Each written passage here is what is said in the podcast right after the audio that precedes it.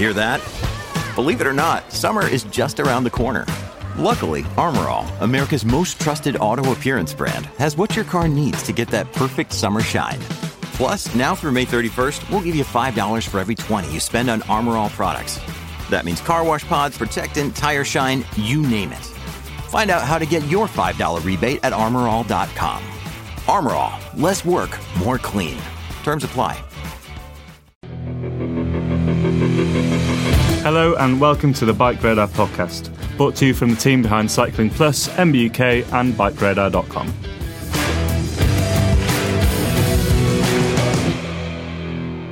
Hello and welcome to the Bike Radar podcast. I'm Jack Luke, and today I'm joined by Simon Bromley, and we're going to talk you through some of the hottest tech news from across Bike Radar this past week.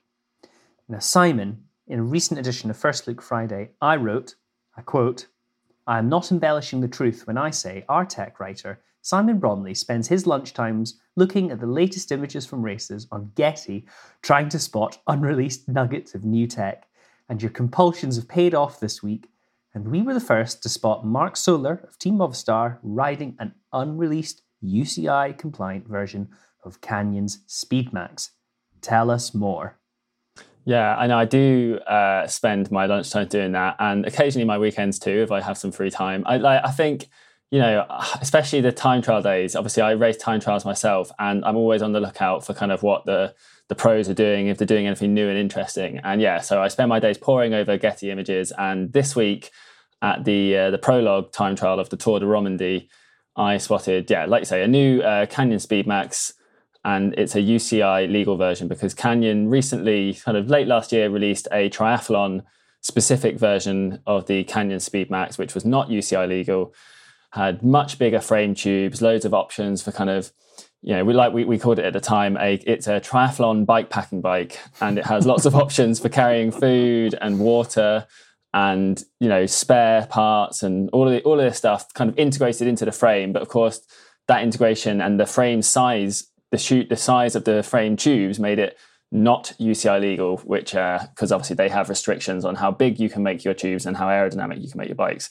So, so this version is just sort of a slimmed down version, and actually, like it's very similar to the the kind of cheaper models which have slimmer tubes and kind of bolt on boxes, but this one has an integrated front end just to make it that little bit more slippery. So fully hidden cables that sort of thing. And of course, Marc Soler had it with a set of integrated, custom, uh, very fast aero extensions. But I don't think those would be those would be stock. They look they look more like the kind of thing that you would pay someone to make you customer. And the key giveaway with this bike was the fact that it has disc brakes, whereas the outgoing Speedmax, which is their current time trial bike, is rim brake only for now. Is that correct? Yeah, that's right. So the the UCI, so they they had they had a kind of disc brake triathlon bike, as I say, they launched last year, and the and the previous uh, UCI legal Speedmax CFSLX TT was rim brake only, and that hid the rim brakes within the kind of within the fork and under the bottom bracket. And uh, you know, I've I've not ridden that bike, so I can't really comment on how good or bad the rim brakes were. But I think, you know, hydraulic disc brakes are a trend on road bikes of all kinds, not just uh, road racing bikes. There are you know a trend on, on time trial and triathlon bikes as well. And so yeah, that's not really a surprise provided they're neatly integrated enough, I imagine the aero disadvantage of disc brakes is probably fairly minimal. But more to the point, obviously, if you're a pro uh, pro rider, this isn't so much of a concern. But setting up rim brakes, particularly because they tend to either use a V brake or centrifugal design on time trial bikes, is awful. It's just awful, simply because it is so integrated and so difficult to access and you have a more complex braking system than a standard uh, dual pivot side pull caliper. So it's a recipe for disaster. So I, I, you know, I am not a committed time trialist. I like to go along and ride it on whatever bike I have. But if I was, though I'm no doubt there is a small aero penalty, I think the advantages of disc brakes in terms of minimal maintenance would certainly uh, push me in that direction. I can only imagine how much I've just upset people saying that. I think it's, it's, really tricky. Yeah, I think it's really tricky to say because you know you can't really compare Apple. You know, when comparing rim brake time trial bikes to disc brake time trial bikes, you can't really compare apples to apples because Canyon hasn't, for example, just released the old rim brake TT bike with disc brakes. So you mm-hmm. and obviously the wheels would change depending on whether you're running a, a, rim brake bike and a disc brake bike. And you know, we spoke or I spoke to uh, Luisa Grapponi of Hunt recently on uh, on the Bike Radar podcast, and she was telling me that you know the fact that you don't have to have the the rim as a braking surface opens up a lot of design possibilities for not only shape but also the way you use materials. And Hunt with their limitless wheels, for example, uses that kind of uh, you know like non yeah non-structural like. carbon in the uh, in the in the in the rim, and you just couldn't do that if you had a rim brake wheel, and so that kind of opens up design possibilities too. But then you know, rim like disc brake wheels have to have extra spokes, and that's not so good. And you know, I think from what I've seen, the kind of it's it's quite, the, the differences are very small at lower yaw angles, and obviously when you're riding a time trial bike at higher speeds, you tend to be riding at lower yaw angles. Now, as your angles increase, then there might be a small loss, but at the same time, you're also making gains from, as you say, like kind of you know hydraulic brakes are better at braking. So you know if you're running if you're riding technical courses, you could theoretically make gains by being more confident in your braking, braking later that sort of thing. You know, we you know like in in every other sport that involves brakes, everyone knows that better brakes make you go faster, but everyone's very concerned in this sport about like, well, braking performance doesn't really matter. It's just about how aero it is in a wind tunnel. And actually, like, you know, you, you have to take in consideration everything. And, you know, I've ridden some truly terrifying uh, carbon rim brake wheels in in wet conditions in my time as a racer, and like it's just not faster. Yeah. so, honestly, I, I sometimes wonder whether we'd be better, you know, alongside our traditional rows and bike radars, editors and staff writers. Maybe we should just have a disc brake, con, you know, kind of correspondent.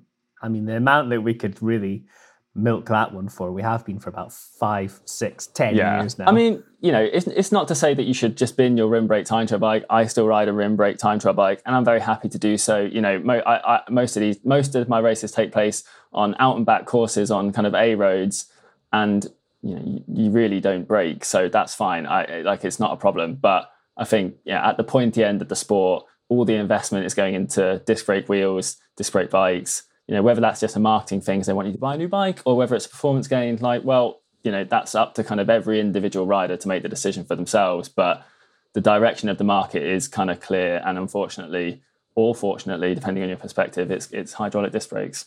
I mean, really honestly, looking back to my shop days uh, long ago when I used to work at bike shops, I would gladly never have to deal with a kind of integrated V brake or center pull design again. I, I mean, really, I only handled a few we didn't do a massive amount in terms of TT bikes or tri- uh, triathlon bikes.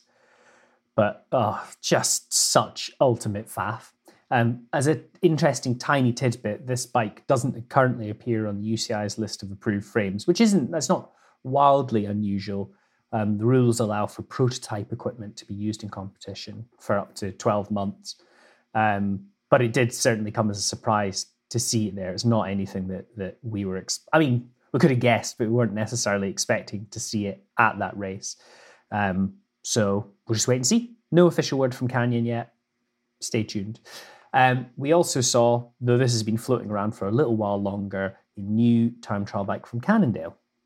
Yeah, that's right. And it's kind of, it looks to have taken a lot of kind of key lessons from the System 6 aero bike which you know is no bad thing. That's a bike we you know, that, but I think the System Six came out in 2018, which is sometime after the uh, Slice time trial bike, which Cannondale currently has uh, in their kind of arsenal of, of bikes. But the System Six is a really really fast road bike, and you know it's not overly heavy.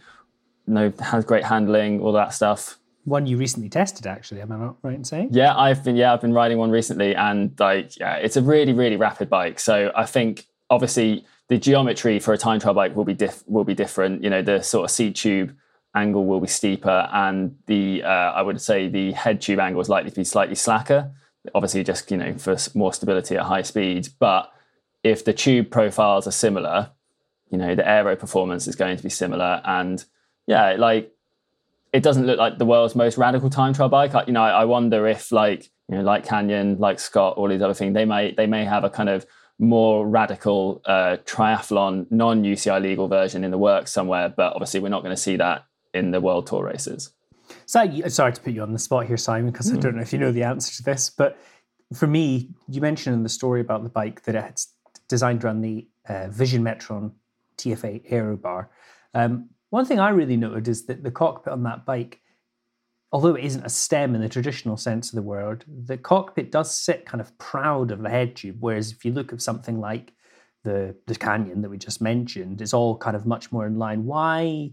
Why is it like that with the Vision? It, it just seems like a bit of an outlier outlier in terms of design. So yeah, so the way that this one works is to kind of rather than running it literally on top of it like you would with a non-integrated uh, steerer and uh, stem design. This one has a kind of like a little, you know, a little step down, a little kind of cutout at the top of the head tube where this it, and the Vision handlebar is an aftermarket bar, as you say, and this one kind of slots in. So, you know, it's kind of like a fully integrated system, but not quite. And I, and I guess you know that has its advantages and disadvantages. Like you say, the Canyon Speedmax uses a totally integrated design with a handlebar of Canyon's own design and it's very very clean. But then that will also tie it means you have to use that handlebar and you don't have a choice. And and i imagine you know from looking at this thing since this uses a standard aftermarket handlebar by the looks of things you know theoretically you could if you didn't like it you could take it off and run a handlebar of your choice. And now that's you know maybe it loses a watt or two because the kind of interface between the, the stem and the frame isn't as perfect as it could potentially be. But at the same time you know that having that choice for the consumer to swap out the handlebar you know potentially is quite nice. So i think it's a bit it's a bit of give and take in that in that area. And i think obviously you know the vision metron handlebar vision also make very nice handlebars as well. I don't i think it's a very adjustable handlebar which is very important to me. As we kind of the pictures in the article show, you know, uh, they were using a lot of the team were using Vision's Metron TFE Pro extensions, which kind of mimic those custom carbon extensions that a lot of pros are using now. And they kind of, the idea is that they shield the forearms from the wind, which is a smart decision. And, you know, Canyon Speedmax t- triathlon bike, for example, went with a, a mono extension with two little arm uh, pointing out at the end. And, and it's kind of curious because I think that's the kind of design that would work really well in a wind tunnel when you don't have a rider on the bike, because obviously, you know, by reducing it to one pole instead of two, you're reducing the frontal area and that would reduce the drag. But once you put a rider on the bike, their forearms are kind of bluff bodies then in the wind, causing additional drag. So if you can have two extensions that shield those forearms and manage the airflow around the forearms in a better way, I would wonder if that would be slightly more aerodynamic as an overall system. But you know, I don't have any figures to back that up, but that would be my conjecture. As actually, just briefly onto the the design of the bars. I think you mentioned with the System 6 that that also has the you have the choice where basically although it has a System 6 specific cockpit, you could in theory swap to anything in the future. I wonder if that's perhaps like a we'll call it a cultural decision within Cannondale's design kind of team to to go for that more versatile option. And it's it's something if that is certainly the case, then it's kind of a thought out decision is definitely something to applaud because you know the availability of um, of uh, one piece integrated cockpits designed for one specific bike are kind of uncertain. Do you think that's the case? Yeah, it could be, and and I think you know as, as you say, the System Six has a really kind of smart cable management design where the cable basically they just come underneath the stem and then route in front of the steerer into the uh, kind of head tube of the bike. Now it kind of leaves it basically means there's just a hole in, in front of the in, in front of the steerer tube in front of the bike kinda, where the cable's route. Kind of looks like a pelican swooping down to scoop up a fish. Yeah, and it does look a little bit ungainly, but it means that you get a standard round steerer, which is great because you know round steerers are kind of easy to use. You can use any stem you want on it, you know, and that means you can use any bar you want on it. And and you know the the, the kind of Cannondale knot bar that it's specced with is a very nice handlebar, but maybe you want a stem with a different angle or you just don't like the look of it, or you want something a kind of a length that's not quite available, or a bar shape that they don't do, or a width they don't do. You know, it, it just gives you the options. It also means you can replace the upper headset bearing without having to completely decable the bike, which is quite nice. but yeah, as you say, maybe it's just a kind of a design philosophy or culture that Cannondale has. And you know, for me, I would really, really applaud that because you know, not to kind of pick on Canyon here, but we've seen recently with the kind of Canyon Aeroad mm. that when there's a problem with that only one integrated handlebar that that bike works with, if it can't be replaced immediately, you basically just have to stop riding your bike.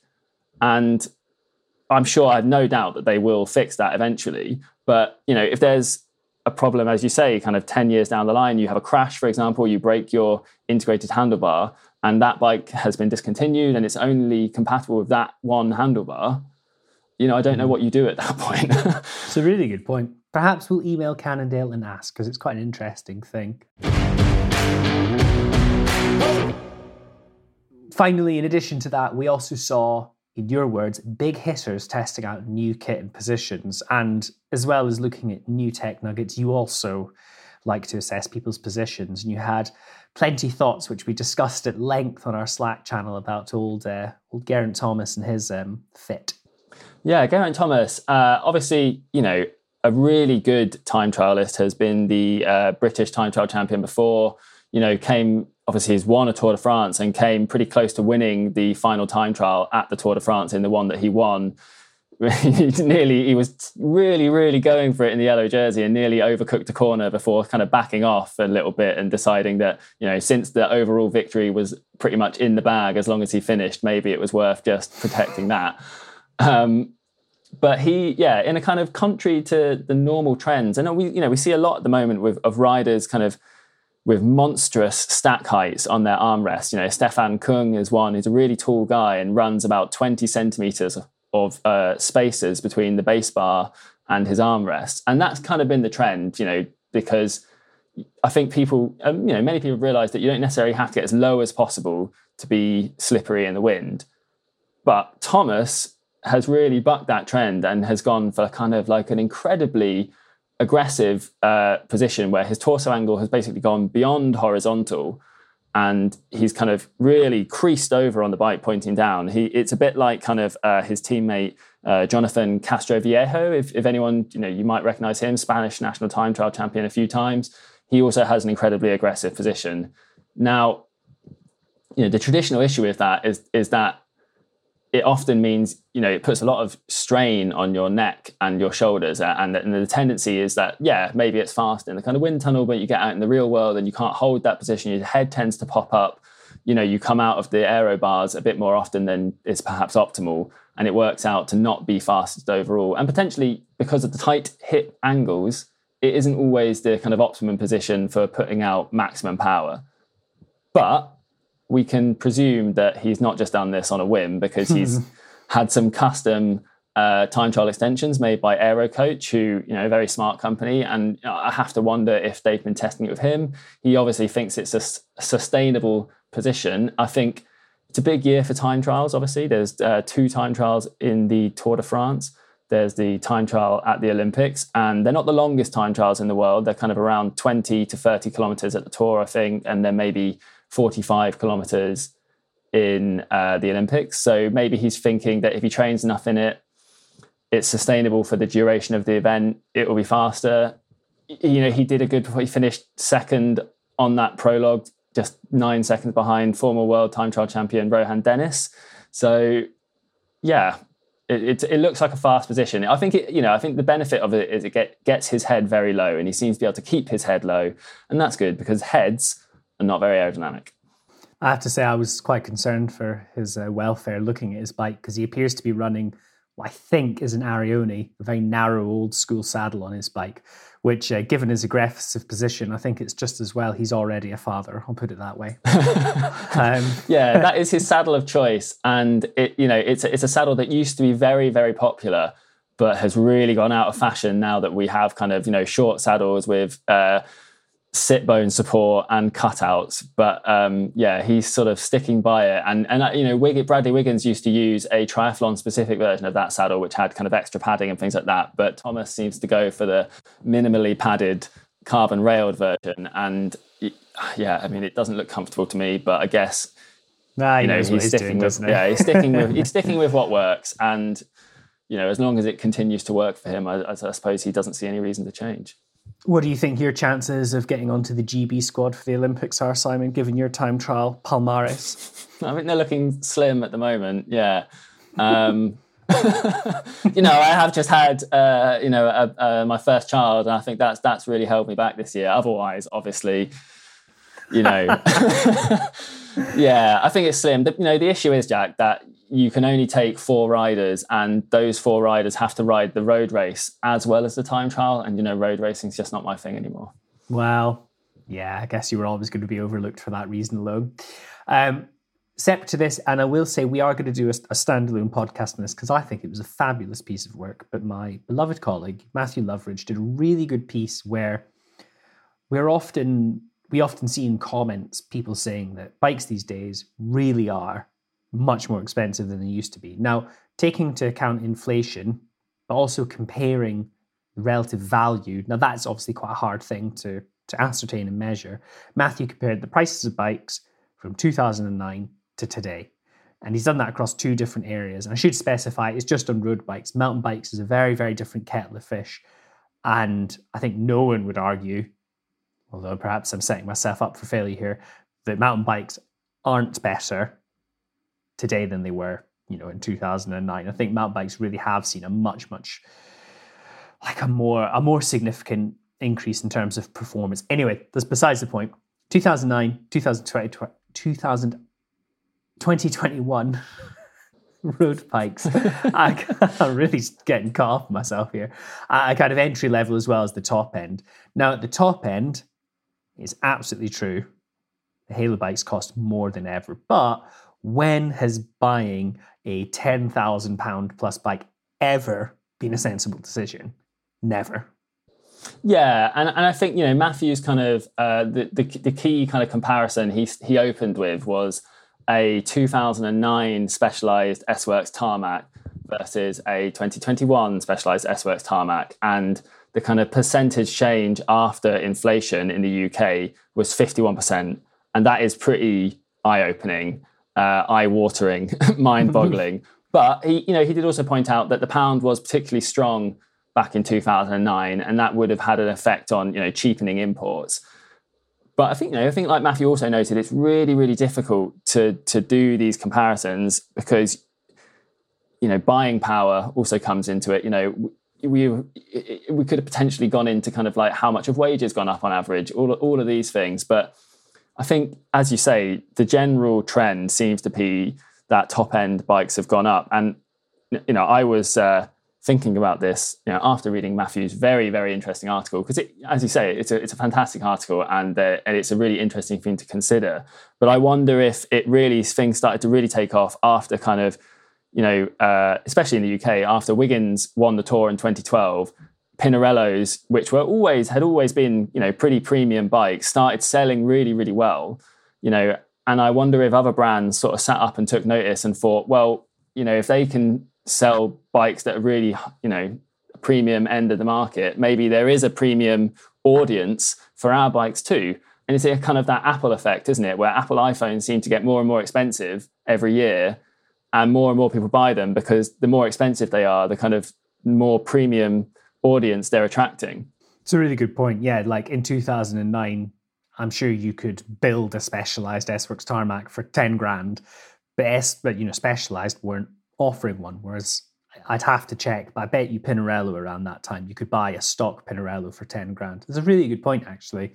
Um, and yeah, we should also absolutely acknowledge, though this is covered in the article, that current supply issues, Brexit, and the pandemic all have kind of distorted like the way we look at figures, and it's most notable at uh, like accessories and components side of things. You know, uh, things like consumables like chains have gone up hugely in price, um, certainly here in the UK. And part of that will be to do with demand, though the impression I got is there's there's not profiteering going on in the industry. I, I genuinely believe that is the case. I think it really is. You know, certainly here in the UK, things are more expensive than they used to be.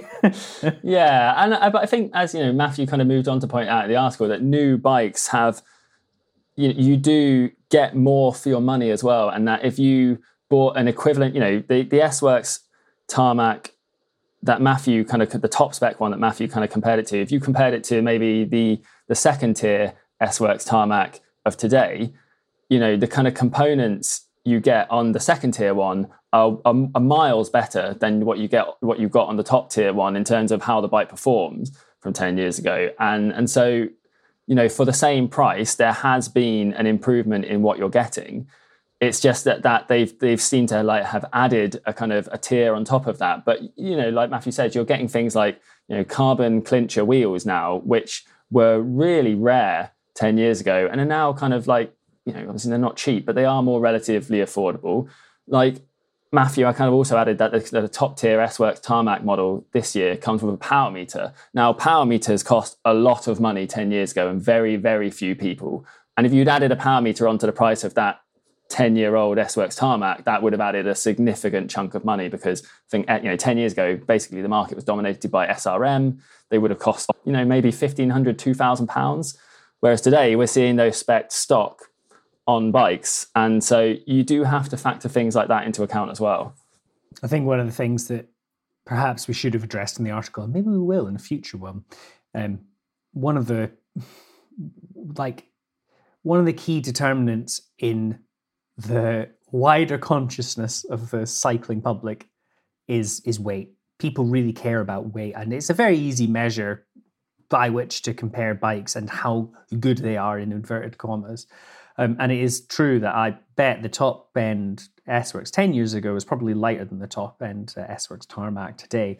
But as you would argue, Simon, you have many, many, many, many times at great length that doesn't really matter. And that is in part because, yes, disc brakes are heavier, and yes, uh, you know, wider tires or deeper wheels are heavier, but you know, people's understanding of just how vital aero performances at the top end of the bike market when you are overall else considering how fast can I go, aero is more important than weight. So I, I, it's not particularly helpful or relevant to compare the weight of bikes, but I do understand where people are coming from. If that is really, really what you care about more than anything, then yeah, 10 year old bike might be better for you.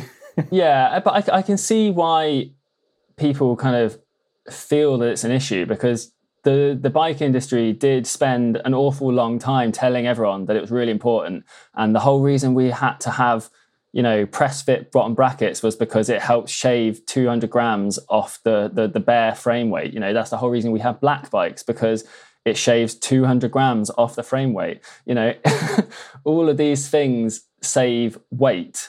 And the bike industry told us you know forever that that like weight was what was really important. And you know this this kind of this kind of thing comes and goes right? And when Merckx did his hour record back in the 60s or whenever it was he built the lightest possible bike to go as fast as he possibly could. And you know he was an amazing amazing athlete and he did an incredible record but the the weight of the bike did nothing for him. And actually him drilling holes in it everything he had probably probably slowed him down. So, but then, you know, in the 80s, Moser, Francesco Moser, Italian, you know, fantastic Italian rider, realized that actually aerodynamics played a much bigger role. He turned up with disc wheels, a skin suit, an aero helmet, and he basically broke Merckx's record, you know, relatively easily. He, t- he turned up one day, broke it relatively easily, got off his bike, had a chat with his trainer, came back two days later, broke it again, and added another kilometer onto it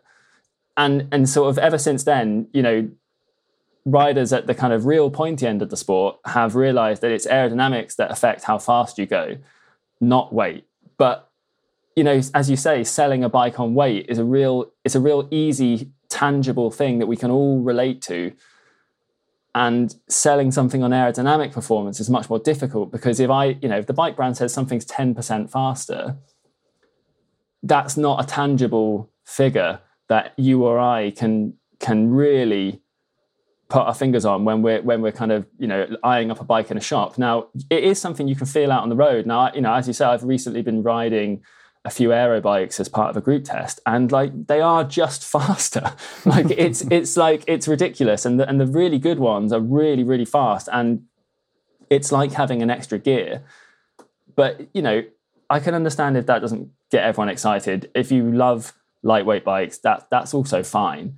Yeah. But it, it it's just that really tricky thing of yes, bikes were lighter 10 years ago, but lighter doesn't really do anything for you. Like it's it's not something, you know, like I, I only weigh 63, 64 kilos or something. So if light if being light was really good, I would be making the GB Olympic team. but it, it, really, it really isn't. And so, so you can take it from someone who's really light that it doesn't make you any faster. like, I don't know about that, Simon. You're an absolute machine. That's probably something to do with your uh, commitment to training. I think. Yeah, the whole, yeah. The whole piece has made us. It's definitely made me a bit more introspective in considering how we measure uh, value of bikes. You know, it is a really hard thing to to put your finger on. Um, I I would really stand by the the argument that bikes are better. They are better than they were, and by any measure, really, you know, they're more versatile than they were before, which ultimately is probably what most people should care about. You know, not everyone is a Simon Bromley. Not everyone is concerned about going fast, and the ability to to tickle a little bit of the grav on your road bike is probably of much greater value to you than you know a small amount of saved weight or slightly more aerodynamic bike because ultimately it's going to make you happier and have more fun. But that's a really, really hard thing to to measure because it isn't. You know, you can't measure it. And it's and it's not sexy either, is it? To say that this bike, you know, like you know, it's just kind of things that you know you always go on about as well. Like this bike has integrated mudguard mounts. That's not a sexy selling point in a bike shop, but like you will be so grateful for it on that day when it's like absolutely pissing down and mm. you're the you're the guy in the group with the the nice dry warm feet yeah totally and, and that's that's really for me these kind of small changes which have just made bikes really i hate i'm going to say it simon but at an entry level decent road bike you really could do almost anything you want with it it's the one bike to rule them all for you and that's what the majority of people's riding is like and i think that'll make them happier. Anyway, it's been, I've really enjoyed it. I urge you to read it. We will have a more in depth discussion about this with Matthew uh, when he's back from his annual leave. record a podcast with him. But yeah, it's a good piece. Check it out on bikeradar.com. Then finally, and actually, sort of on a similar line, uh, in the mountain bike world, we saw Shimano launch two new drivetrains, sort of, uh, Link Glide XT and Deore. Now, last year, yes, it was last year, Shimano released a new 12 speed version of its Deore group set. And it was it had loads and loads of different options in there. It's been very highly rated on bikeradar.com. It's a great group set. But then, seemingly out of the blue, they've released this Link Glide drivetrain, which is essentially Deore and XT, I should say, but packaged up in a more robust package overall. So you're getting much of the same tech that you see you saw on those uh, newer group sets, but essentially it's gone down to 10 and 11 speed only options with a heavier, harder wearing uh, chainring and cassette, and just a more burly package overall. Now, Shimano is clearly trying to meet the needs of the e-bike market here. E-bikes put a tremendous amount of force and torque through their drivetrains, and they just wear quicker because of that. But really, looking at the comments, people are most interested in this for their normal bikes because, you know, you could somewhat say Shimano is quite focused on weight and the performance of their group sets when you think about it from a cross country performance perspective. That's not universally true, but it is kind of, compared to SRAM, maybe more of a concern for them. But the idea of a more durable group set overall has really captured the imagination of, of the public. And I think it's a, a really, really commendable thing. And before we go on to it, I should say there was a sort of equivalent, and this was e bike specific from SRAM years ago now. It's called EX8. It was an eight speed e bike specific, in quotes, uh, drivetrain, which was, you know, totally and utterly designed to be really hard wearing. It didn't really kick off in a big way, and you tend to see more standard SRAM drivetrains on complete bikes. But this Shimano one seems to really tickled people's fancy. What do you think, Simon?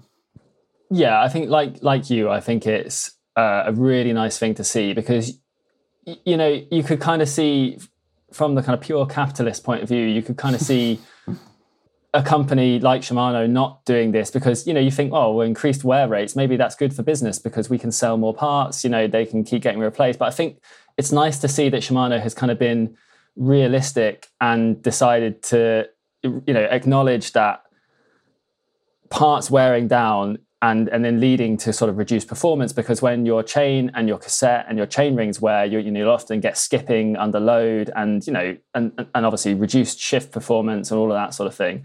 So it's nice to see that a company is looking at that and, and sort of say, rather than sort of just saying well you know you should replace your chain rings and, and chains and chain rings and cassettes and all of your bike parts more regularly it's nice to see that they're actually looking at that and saying that's an issue that that we can improve as an end experience for the user. So I think it's really great. And yeah, like maybe it adds a little bit of weight, but again, like it just doesn't matter. And, and, and the benefits of it are going to be pretty good for the consumer. And especially if it's Shimano doing it, then it should appear on lots of you know OEM bikes. And so you'll you know you're actually like you might get this even without realizing you're getting it, and you don't you might not even have to make a kind of a specific choice to get it, which is quite nice.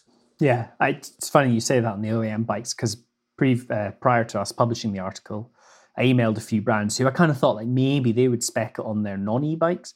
And their impression was very much like, well, we'll see what the availability is like. And that's true yeah. of all it's true of all brands at the minute. I think nobody can get hold of certain products. There's blockages all across the board with certain things. So I think it'll be some time until we see it coming out, but it's definitely one I'm really, really keen to have the team test because I think it's going to be, yeah, a, a, pretty key product and definitely one that I uh, fully welcome. And yeah, I think you are really on the money there, where like Shimano knows they can improve this and they've actually acted upon it. And the the shift performance thing is perhaps something I hadn't really considered because if you want to look at it through a slightly uh, skeptical eye, if people are buying into Shimano drivetrains and they're wearing out really quickly because they're being used in an e-bike, which you know they're designed to do, but they just do wear out, then the perception of the brand could be tarnished in that way. So if it's this harder wearing thing, their longer term kind of feelings on it will definitely be good. And then for the enthusiast end of the market, well, if you can slap on an e-bike cassette on your bike and it will last forever and ever, then great on that note, I should say there are some kind of compatibility issues where essentially the pitch of the cassette and the cable pull ratios of the um, derailleurs won't work with your standard shifters. So if you want to buy into the system, you will need a shifter, a rear derailleur, and a cassette, though there are some compatibility kind of crossovers between Hyperglide uh, chains and chain rings. So you don't have to buy a full new drivetrain, but if you wear out your current one, it's well worth considering. Well, thanks, Simon. I really enjoyed that. Great chat. yeah, no worries. Yeah, know, I always like to come on and uh, talk about new aero stuff and you know and bash weight weenies. So yeah, it's been a pleasure. Thank you very much for listening. Please do give us a five star rating if you think we deserve it, which I'm sure we do. Wherever you listen to your podcast, check out the article that's associated with this podcast on Bike Radar. Leave any thoughts you have in the comments. We do always read them. We love your feedback and have a lovely day. Thanks very much. Cheers, Jack. Bye-bye. Thank you for listening to the Bike Radar podcast. If you want any more information on what we've been talking about or more news and views on cycling, check out bikeradar.com.